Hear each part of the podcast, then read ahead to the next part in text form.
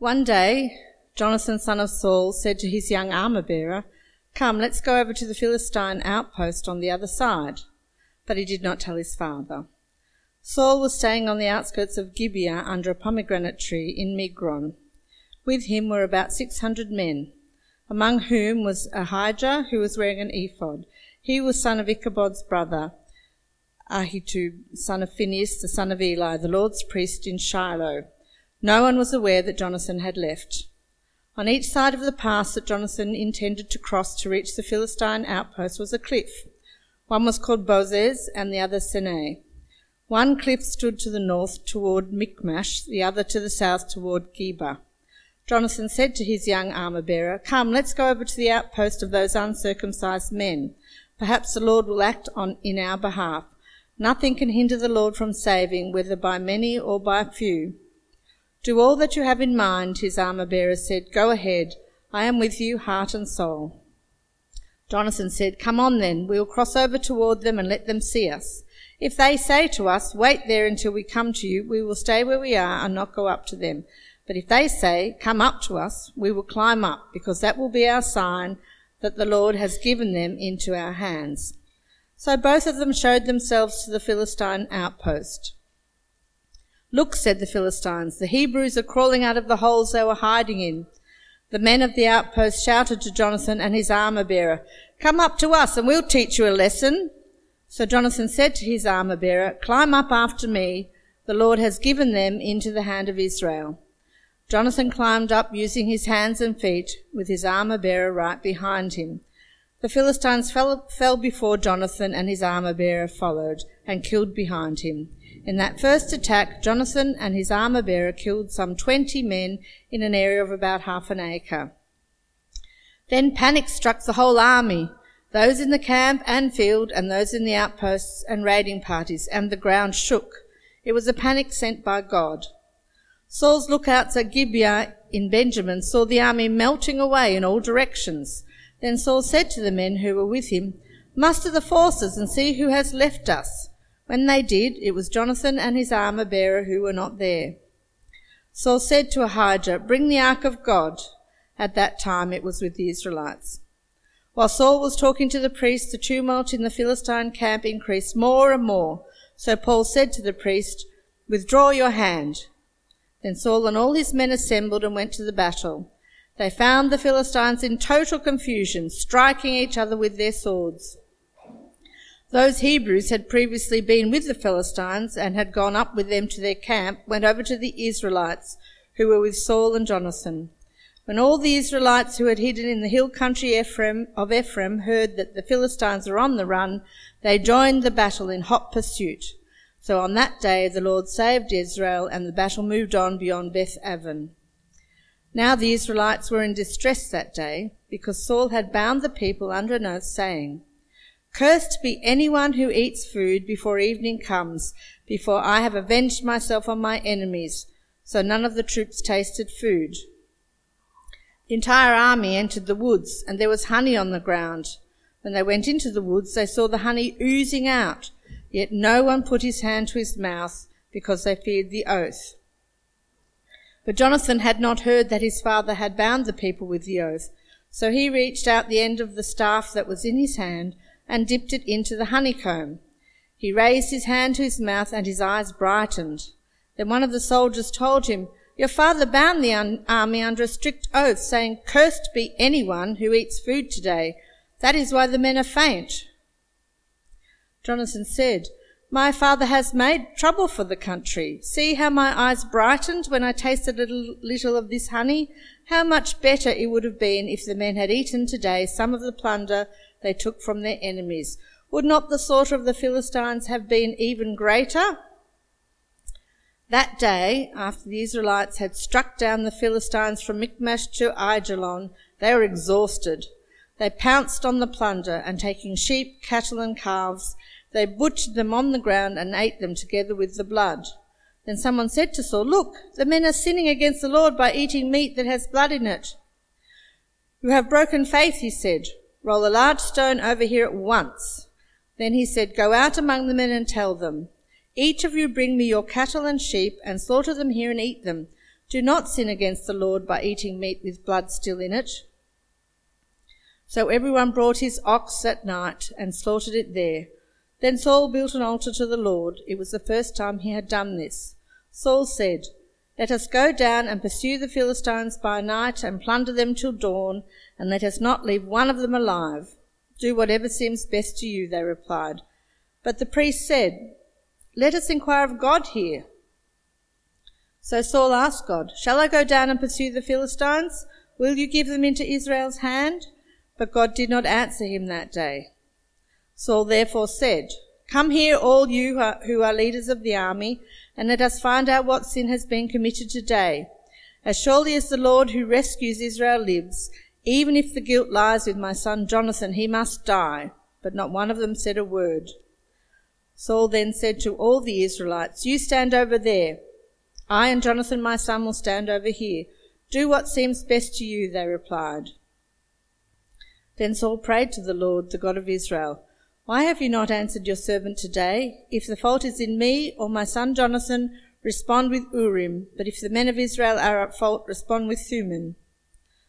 Jonathan and Saul were taken by lot, and the men were cleared. Saul said, Cast the lot between me and Jonathan my son, and Jonathan was taken.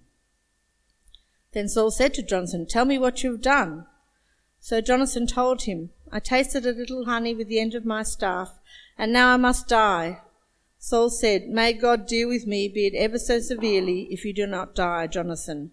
But the men said to Saul, Should Jonathan die? Who, he who has brought about this great deliverance in Israel? Never.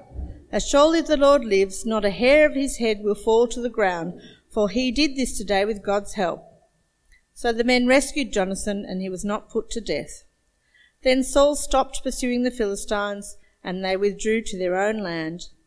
After Saul had assumed rule over Israel, he fought against their enemies on every side Moab, the Ammonites, Edom, the kings of Zobah, and the Philistines.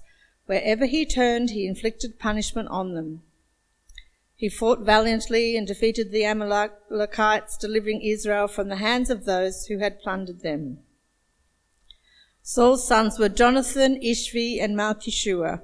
The name of his older daughter was Merab, and that of his of the younger was Michal. His wife's name was Ahinoam, daughter of Ahimaaz. The name of the commander of Saul's army was Abner, son of Ner, and Ner was Saul's uncle. Saul's father Kish and Abner's father Ner were sons of Abiel. All the days of Saul there was bitter war with the Philistines, and whenever Saul saw a mighty or brave man, he took him into his service. This is the word of the Lord.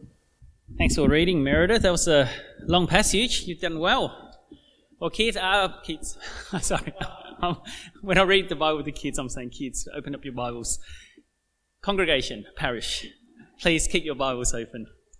Let me pray for us. Father, we thank you so much that we can have your word open, we can read it, we can understand it, and we can be encouraged and also challenged. And so, as we uh, explore the faith of Jonathan and the faithlessness of Saul this morning, may we uh, put our faith in Jesus, who lived the life we can't and died the death we deserve. For we ask in his name. Amen. Uh, well, at an early age, uh, Adoniram Judson uh, became convinced that Asia uh, with its idolatrous myriads, was the most important field in the world for missionary effort. Uh, you see, it was the early 1800s and Asia was still largely unevangelized. Uh, and so, when he graduated from theological college, uh, at around 23 years old, he left America for Asia uh, with his wife Anne. Uh, after being kicked out of India and losing a child uh, by miscarriage on a ship, they end up in a country called Burma, which is what we now know today as Myanmar. And now Burma was a very religious country at that time and still is. Uh, there wasn't yet one Christian in the entire country of Burma of millions. Uh, you see, the Burmese people were devout Buddhists. Uh, so much so that if anyone converted out of Buddhism at that time, they would be sentenced to death by order of the emperor of Burma. And now, anyone looking at the situation like this uh, will think that it's a futile, a pointless effort to go and convert devout Buddhists to Christianity. The emperor was unyielding, and so what was the point? I mean, even some Christians at that time were discouraging the Judsons from going to Burma uh, because it was said, and I quote, uh, the Burmese were impermeable to Christian evangelism. Uh, but the Just, Judsons didn't see it that way. They read their Bibles and they know that God is saving a people for himself. Uh, people from every nation and tribe and language and tongue. Uh, God will save people so long as the gospel was preached and the word of God went out. Even to such a people like the Burmese, who some Christians believe were impermeable to Christian evangelism. And so in the face of such hostility and the discouragement of even of some Christians back in America, despite not knowing even one Christian in the country of Burma at that time, in, in, going to a country with no Christian community that had been established, no church existed, despite not even having any friends or relatives and not even knowing the language. They were determined to go to this foreign country, this idolatrous, idolatrous country, with the love of Jesus, to share the love of Jesus to the Burmese people. For they believed that God will save so long as they were faithful. And so when they landed, they didn't have a, an easy time. Uh, they shared their lives with them and preached the gospel to them, but it seemed to make very little difference. They had another child who would end up dying at eight months old. They studied the Burmese language 12 hours a day and even began to translate the Bible into the Burmese language, yet Judson was imprisoned and accused of being a British spy. He was confined for 21 months and condemned to die. And if it wasn't because the British intervened, he would have died, but thankfully, miraculously, he was freed. In a situation like this, it would have been easy for the Judsons to look at their circumstance and the situation that they found themselves in and lose heart. It could have destroyed their faith. And it could have caused them to lose all hope in the gospel. And I suspect if we found ourselves in a situation like that, some of us would have lost hope and maybe have even given up on Christ. But it didn't for the Judsons. They persevered. They looked to God to save and not to their situation and despair. They kept their faith and trusted in God and stayed in Burma until Adoniram's death some 38 years later. And even though it took almost six years before one person became a Christian and another six years for another 11 to become Christians, after he died, a Burmese government survey of the land revealed that 210,000 Burmese people had become Christians. You see, friends, the Judsons trusted in God despite their circumstances, and God used them. The Judsons kept believing that God can and will save, and God did. Not just one or two people, but thousands upon thousands of people because of their faith in God. And in today's passage, there's another kind of saving that needs to take place. But the same faith is required. Another type of saving that needs to happen for the people of Israel, but the same God to do the saving. And what we'll see in today's passage is the story of two different men, two very different men who respond to the one and same situation, but they respond very differently. These two men are both Israelites. These two men have the same blood running through their veins. These two men belong to the same royal family. But of these two men, though impressive as they are in their own right, they couldn't be more diametrically opposed to one another. On the one hand, you have the son of the king, the prince of Israel, Jonathan. And on the other hand, you have uh, uh, God's anointed, the first king of Israel, Saul. And, and so with Jonathan on one hand and Saul on the other hand, who will be found faithful? Who will be found faithless? And, so what's the situation that Saul and Jonathan, Jonathan find themselves in? Well, to understand the situation, we need to understand what happened last week in, in 1 Samuel chapter 13. And the situation there is not great, is it? Uh, you might remember that the the, the Philistines have gathered their troops of 3,000 chariots and thousands and thousands of soldiers. They're ready for battle. They've, they've sent their raiding parties throughout Israel. There's, there isn't a blacksmith in all of the land of Israel. The Israelites, on the other hand, are fearing for their lives. They see this great army right before them and they scatter into hiding. Saul's army, in fact, dwindles from 3,000 men to 600. Uh, and apart from Saul and Jonathan, no one has a sword or a spear in their hand. So the situation looks pretty bleak, doesn't it? How could Israel get out of this mess? The situation is not a pretty one. The odds are stacked against them. The chances of winning this battle is, is virtually zilch. I mean, what would you do in a situation like that?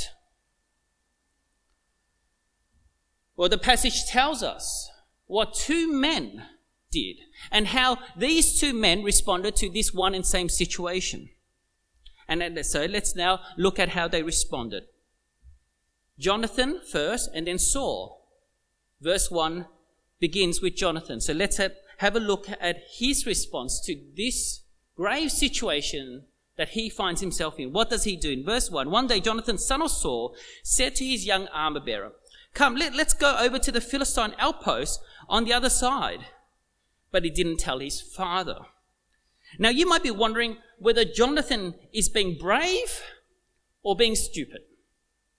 Uh, somehow he thinks that the two of them can defy, defeat an entire Philistine outpost all by themselves with no help and no support and no knowledge of his father, the king, or the army of Israel. It's a, a bit like this picture on the screen. Uh, uh this guy's hanging off a towel. and there's a fine line, isn't there, between bravery and stupidity. So is that Jonathan? It, but interestingly, the Bible is telling us that it's neither. Jonathan's not being brave or stupid, actually. He's actually being faithful. We see this in verse 6. Jonathan said to his young armor bearer, Come, Let's go over to the outpost and of those uncircumcised men, perhaps, here we see the faith of Jonathan, perhaps the Lord will act in our behalf. Nothing can hinder the Lord from saving, whether by many or by few. You see, Jonathan wasn't being stupid after all. In fact, he wasn't even being brave. He was simply trusting in the God who can save, in the God who will save if he desires and wants to save. Nothing can stop God from doing that, whether by many or by few. God can save. Whether Jonathan storms the outpost with an army or by himself with his armor bearer, God can save. This is the outworking and the display of the faith of Jonathan in the God who can save. That is, whatever the situation, whatever the circumstances you find yourself in, it's irrelevant. The question is, do you trust God in that moment? Will you trust and believe that God can save? Do you look at the situation and lose heart, or do you look to God and burn with hope? Well, with true faith comes action. And for Jonathan, that meant climbing up the Philistine outpost and fighting the enemies of God. And that's exactly what Jonathan does. Verse 13 Jonathan climbed up using his hands and feet, with his armor bearer right behind him. The uh, Philistines fell before Jonathan and his armor bearer followed and killed behind him. In that first attack, Jonathan and his armor bearer killed some 20 men in an area of about half an acre. The ratio was 1 to 10. 1 to 10. And they were victorious. When the Judsons went to Burma, they didn't know what God would do and the sort of impact that they would make. They sought only to serve faithfully and left the results to God. And you know what? Judson's lasting legacy wasn't just 210,000 converts in 1850. Judson had left the Burmese people with a Bible in their own language and a Burmese English dictionary to go with it, which is still used today. And 160 years on, the Bible translated by Judson is still the standard Bible in Myanmar today. And in a similar way, Jonathan's act of faith wasn't just defeating these 20 Philistines at this outpost.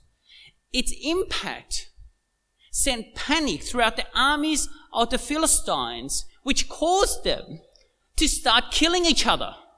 Verse 15, they, then panic struck the whole army.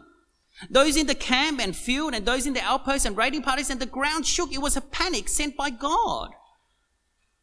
This is something that couldn't have been caused by one person alone.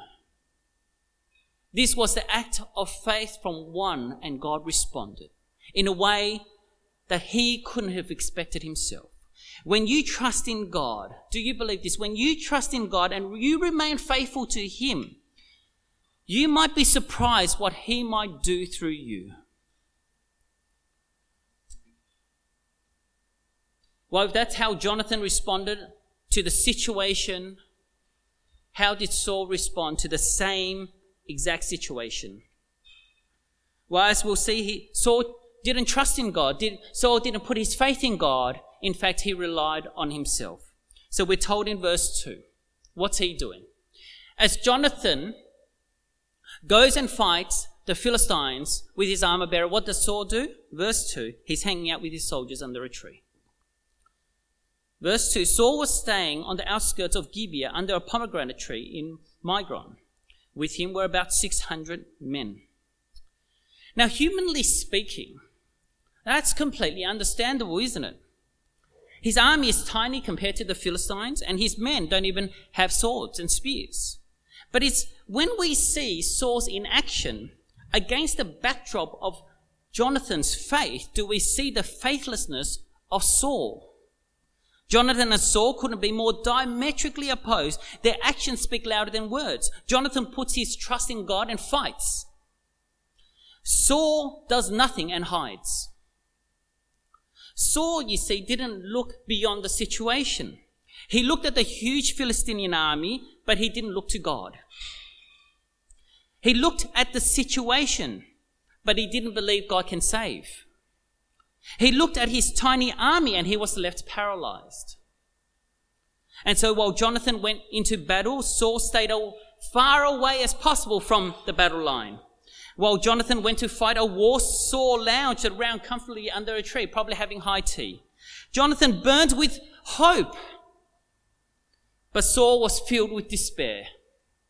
And it's not until verse 20 when we're told the Philistines are in disarray that Saul responds. Saul musters an army. Finally, he decides to go to war. Verse 20. Then Saul and all his men assembled and went to the battle. They found the Philistines in total confusion, striking each other with their swords. Those Hebrews had been, previously been with the Philistines, had gone up with them to their camp and went over to the Israelites who were with Saul and Jonathan. When all the Israelites who had hidden in the hill country of Ephraim heard that the Philistines were on the run, they joined the battle in hot pursuit. You see, here we have Saul, the king of Israel, the anointed of God, who was meant to lead the people of God to battle, to fight the enemies of God. But he doesn't. He only reacts. And he reacts only when he thinks he can win. His confidence, you see, didn't come from God and the one who can save, but from his sword, from his strategy. And so when the Philistines were in total confusion, Saul pounces and goes out to fight. He didn't trust God to save but in his own strategy to win. And so the writer makes it clear that it wasn't Saul who saved Israel that day, but it was God. Verse 23 So on that day, the Lord saved Israel, and the battle moved on beyond Beth Aven. Now, even though God saved Israel that day, that should have been a great cause for celebration. But we're quickly told in the next verse in 24 that the Israelites were distressed. Now, why would they be distressed if they had just won a great victory?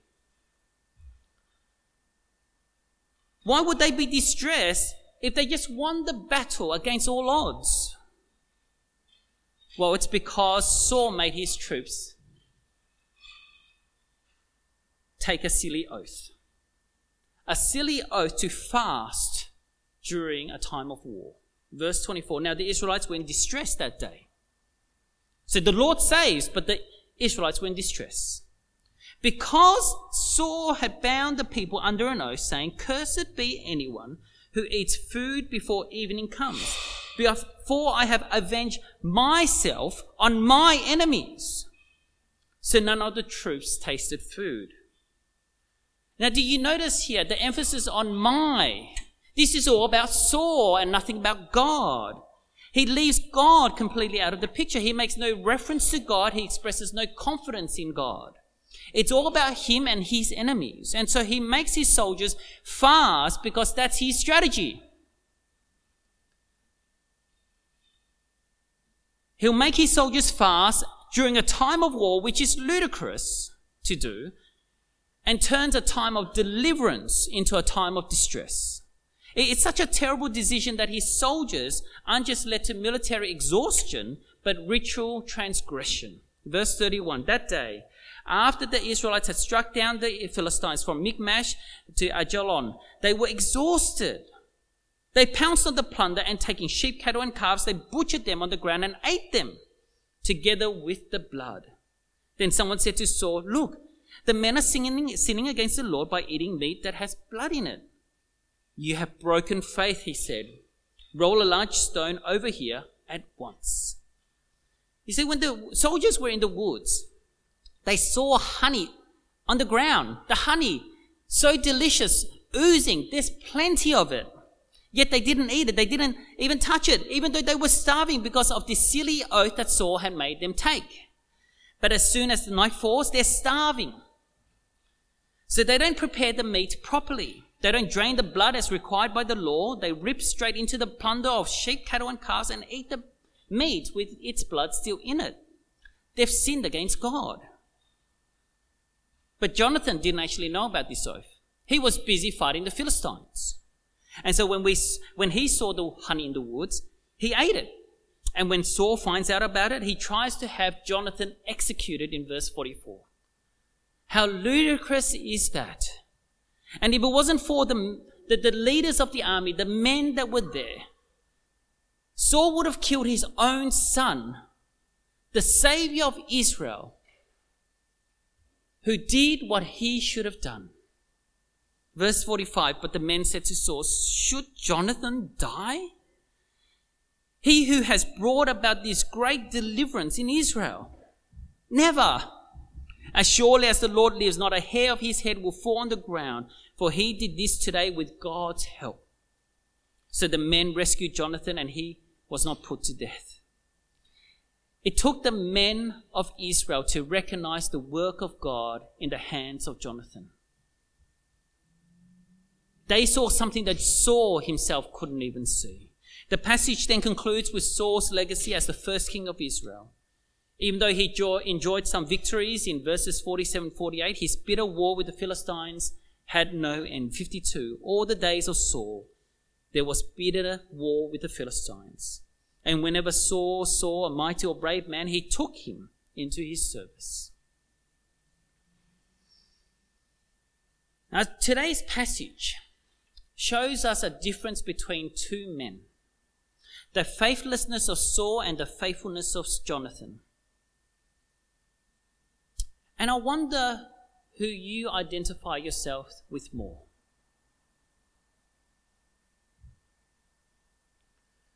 They face the same situation, but their response couldn't be more diametrically opposed. And that was the same with the situation in Burma in the early 1800s. There were people looking at this God forsaken country, a land of devout Buddhists, and an emperor who wouldn't tolerate conversions. And some Christians looked at this situation and said that it was impermeable to Christian evangelism. It was up to Christians like that to give advice, and up to Christians like that who would run mission organizations and churches. Burma might still not be a land with Christians, but a land with only Buddhists. A land with no hope of the resurrection at all. But the Judsons didn't listen to people like that. They listened to God. They had read their Bibles and they knew that God was saving a people for himself, people from every nation, tribe, language, and tongue. They believed in the promises of God and saw a people needing to be saved. And so they went. They lived by faith and not by sight. And now more than 6% of the entire country confess Jesus as Lord. You see, Jonathan believed God can save Israel from their enemies, and so he went and fought against all odds. He won. And the Judsons believed that God can save the people of Burma from sin and death, and so they went and preached, and against all odds. Thousands upon thousands have now put their faith in Jesus and have the hope of eternal life. And so if you're, if you say you're a Christian, and you say you have put your faith in Jesus, in the God who saves, this passage today challenges us to reflect on that. Do you really believe? Do you have true faith? Do you truly believe that God is mighty to save? That He's mighty to save not just you and me, but the people we love around us, in our communities, in our neighborhoods, in our workplaces and schools, in our families. Do you truly believe that God is mighty to save? There are so many people we know and love who do not yet know the love of Jesus and the hope of the resurrection. And when we look at our situation like that, are we more like Jonathan or are we more like Saul? Are we like the Christians who say these people around us are impermeable to Christian evangelism? The woke culture is overwhelming. We can't preach into it. Are you like the Christians who say that these people are impermeable to Christian evangelism? That there's no point even trying? Or we like the Judsons who will persevere? who will believe in the promises of God, who really believe that God can save anyone. Anyone. Will we be like the Judsons and persevere for years and years, not just in prayer, but in loving people? Not just in reading our Bible, but, but by caring for people. Not just meeting together as a community of believers, but in sharing the gospel with the people around us. Do we really believe that God will save? That if we share the gospel, that God will save some? Because if we really believe it, then we would be preaching the gospel and sharing our lives with the lost, wouldn't we? And maybe if you reflect over the last few weeks, last few months, last few years, Maybe if we haven't been doing that, then maybe we're more like Saul than we realize.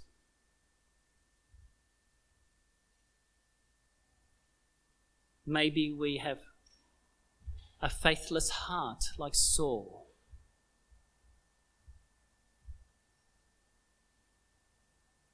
But living out our faith isn't just an expressed in evangelism, is it?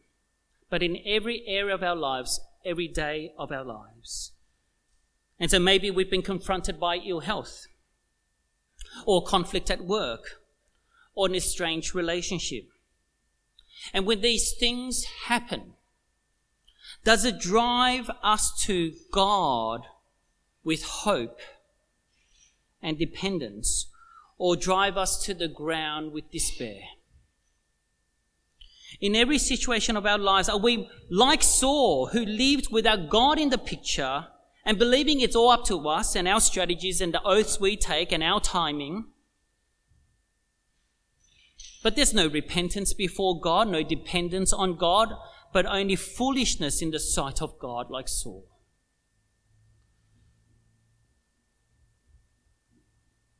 Or we, like Jonathan, who live out our faith and believe that God could do more than we can ask. And that doesn't necessarily mean being healed or being able to find an amicable resolution to every conflict or having perfectly reconciled relationships. We only have to look to Jesus to see that that's not the case. We only have to look to Jesus to see what it means to live by faith, to depend on God, to trust Him in every hour of our lives and even in the darkest hours of our lives. When all is not right, will God be front and center? Will we look beyond the situation and look to God? For when Jesus was on his knees in the Garden of Gethsemane, And he knew the cross was right before him. He was scared. He was terrified. His sweat was like blood dripping from his face. He had never been separated from his father ever before. And yet he before him was him going to the cross to be crucified. But worse than that, it was a time when he knew that the father's anger will be poured upon him.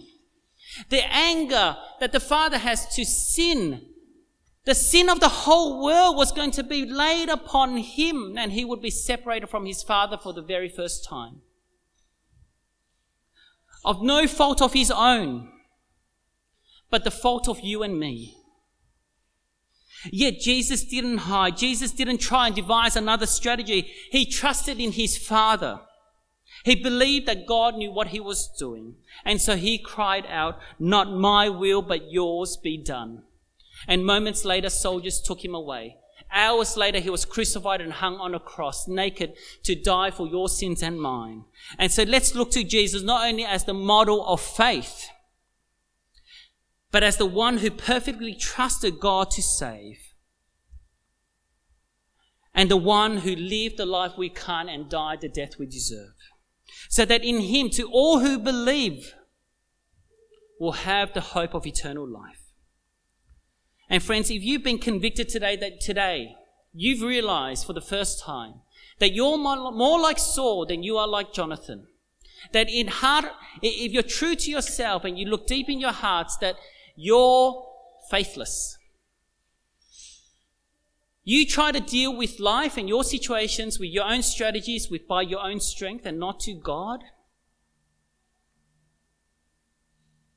then maybe today is the day that you need to put your faith in Jesus. To know not just of Jesus like uh, Saul knew of God, but to have a deep and personal relationship with the God who saves. Let today be the day that you put your trust in Jesus to save you from death and sin.